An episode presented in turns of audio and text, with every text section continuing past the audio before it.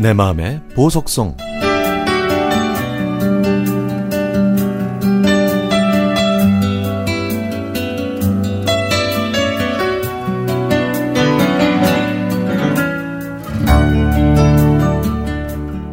학창 시절 때 저는 적막한 자율학습 시간에 공부에 집중하려고 뜻도 모르는 팝송을 들었습니다. 가요는 가사가 들리기 때문에 집중이 안 돼서 일부러 팝송을 들었던 거죠. 빌리 조엘의 피아노맨도 그 시절에 제가 즐겨 들었던 팝송 중 하나였습니다. 가사 내용도 몰랐고요. 관심도 없었고요. 저는 그냥 수려한 멜로디만으로 이 노래를 좋아했었습니다. 그때는 그냥 피아노를 치니까 피아노맨이라고 단순하게 생각했었죠. 저는 학교를 졸업하고 몇 번의 힘든 시간을 겪었습니다. 하고 싶은 것이 있었지만 그 삶을 선택하면 왠지 먹고 살기가 힘들 것 같았어요. 그래서 부모님이 원하시는 직업을 선택했지만 결국 그만두고 말았죠.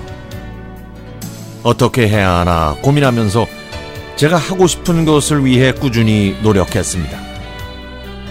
그렇게 제 흥미를 찾아 자리를 잡아갈 때 저는 Piano Man을 다시 만났습니다. 그땐 음악을 들으면서 가사를 찾아봤고요. 저는 이 가사가 빌리 조엘의 진짜 이야기였다는 걸 알게 됐죠. 빌리 조엘이 성공하기 전 허름한 바에서 피아노를 치고 노래하며 만난 사람들의 이야기를 가사로 엮었다는 것을요. 노래에서 한 노인은 빌리 조엘한테 추억을 연주해 달라고 부탁하고 친구인 조아는 공짜 술을 주면서 영화 배우가 되고 싶은 꿈을 이야기합니다. 그리고 부동산 중개업자 폴은 소설가가 되는 꿈을 가지고 있죠.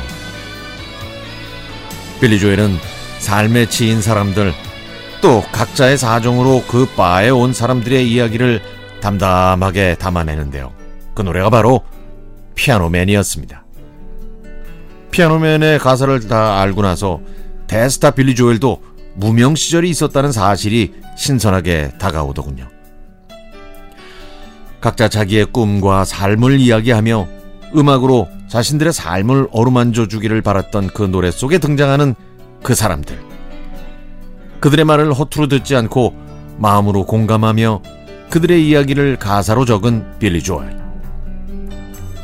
그들 삶의 공명이 저에게도 전해져서 저 또한 마음의 울림을 느꼈습니다.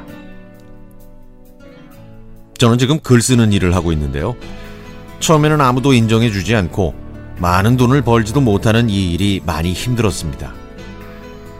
이 세상에선 꿈 하나 찾는 게 참 힘든 일이라는 생각에 눈물 지은 적도 많았죠. 그래서 저는 이 노래를 들으면 빌리 조엘의 피아노를 연주했던 그곳, 그 밤으로 가는 것 같아요. 이음 모를 작은 바에서 가진 건 꿈밖에 없었던 청년이 노인과 친구의 이야기에 귀를 기울여 듣고 그들을 위해 연주했던 그 밤으로요. 이 노래를 들으면 하루를 마친 사람들의 눅눅한 저녁, 꿈과 미래를 솔직하게 이야기할 수 있는 그 밤으로 저도 갈 수 있을 것 같습니다.